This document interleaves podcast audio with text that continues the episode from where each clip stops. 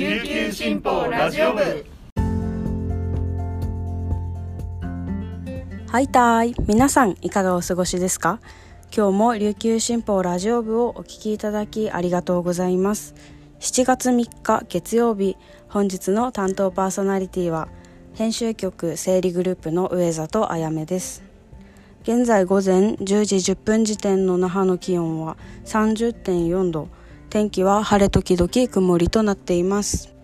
あのこの時期ってドラマが最終回を迎えてあのシーズンが終わる時期じゃないですか。私ですねめっちゃちっちゃい時からドラマ好きであのマイクール何かしら見てるんですよ。だからあの終わる時期は寂しい気持ちとか充実感とかなんかセンチメンタルな感じとかいろんな気持ちになるんですよね、まあ、基本寂しさが大きいんですけどね。はい。あの昨日もですね大好きなドラマが最終回を迎えてですね。あもうあのドラマの世界を見ることはできないのかと思ってちょっと残念な気持ちで心にぽっかり穴が開いてます。でもですねあの毎週めちゃくちゃ楽しかったしなんかあのドラマを作ってくれた人とか俳優の方々に楽しい3ヶ月をありがとうっていうなんかそういう気持ちでいっぱいです。満たされました。なんかあのこのシーズン今回のシーズンの4月から6月の時期って新年度であの自分の生活もね新しくなったりして忙しくなったりあの不安とかドキドキを抱えることが多いじゃないですか。だからこそねドラマとかエンタメとかに勇気っていうか元気をもらうことが多かったなと振り返って思います。またね夏の次のクールのドラマがまた楽しみなのでそれであの自分のテンションを上げていきたいと思います。はい。それではですねこの時間までに入った沖縄のニュースをお届けしたいと思います。最初のニュースです。新型コロナウイルスの感染者が再び急増し那覇市内の PCR 検査所は朝の時間帯などに行列ができ始めています。5類移行を境に検査は有料になり検査数は一旦落ち着きつつありましたが次第に増加し陽性率も上昇しています。入院患者は増え続け医療も逼迫しています。感染の最大波が押し寄せていた昨年の夏のような光景が再び現れています。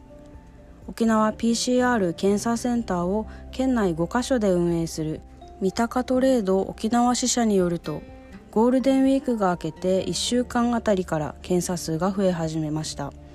6月後半には陽性者数は連日100人を超え陽性率が5割を突破する日もあります。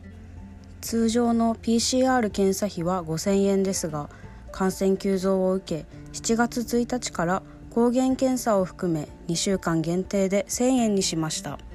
同センターの担当者は直近の状況を第7波があった昨年夏にタイムスリップしたようだと説明しました。次のニュースです。農作物の残差や搾りかすの粉末化に取り組むベンチャー企業ブルーテックは公園や道端などで刈り取られた雑草を粉砕し瞬時に熱風を当てることによって家畜の餌として加工する技術を確立しました。牧草の価格は輸送費の高騰で上昇傾向にあり現在は1キロあたり80円から100円ですが同社が県内で加工した草は1キロあたり20円程度で約4分の1に抑えられます。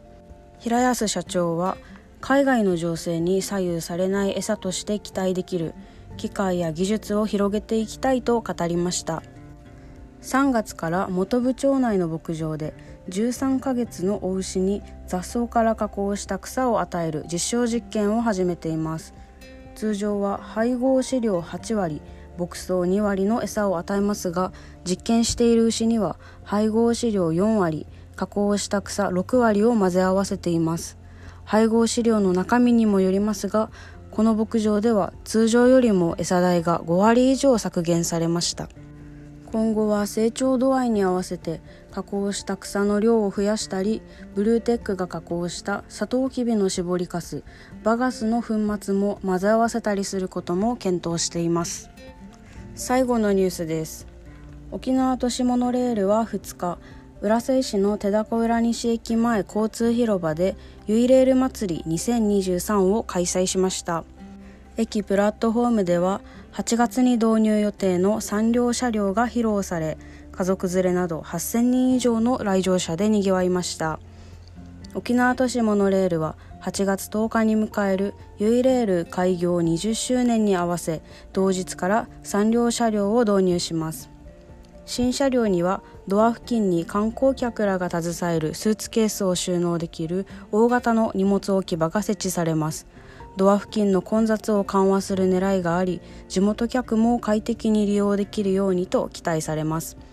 観光客らが降りる駅を確認しやすいよう各車両のドア上2箇所だったディスプレイは4つすべてのドア上に増えます。3両車両を見学した人からは新しい匂いがする長いねとの声が聞こえました。以上この時間までに入ったニュースをお届けしました。今日紹介した記事の詳しい内容は琉球新報のニュースサイトでご覧いただけます。ぜひアクセスしてみてください。それでは今日も皆さんにとって素敵な日になりますように頑張っていきましょう。さよなら。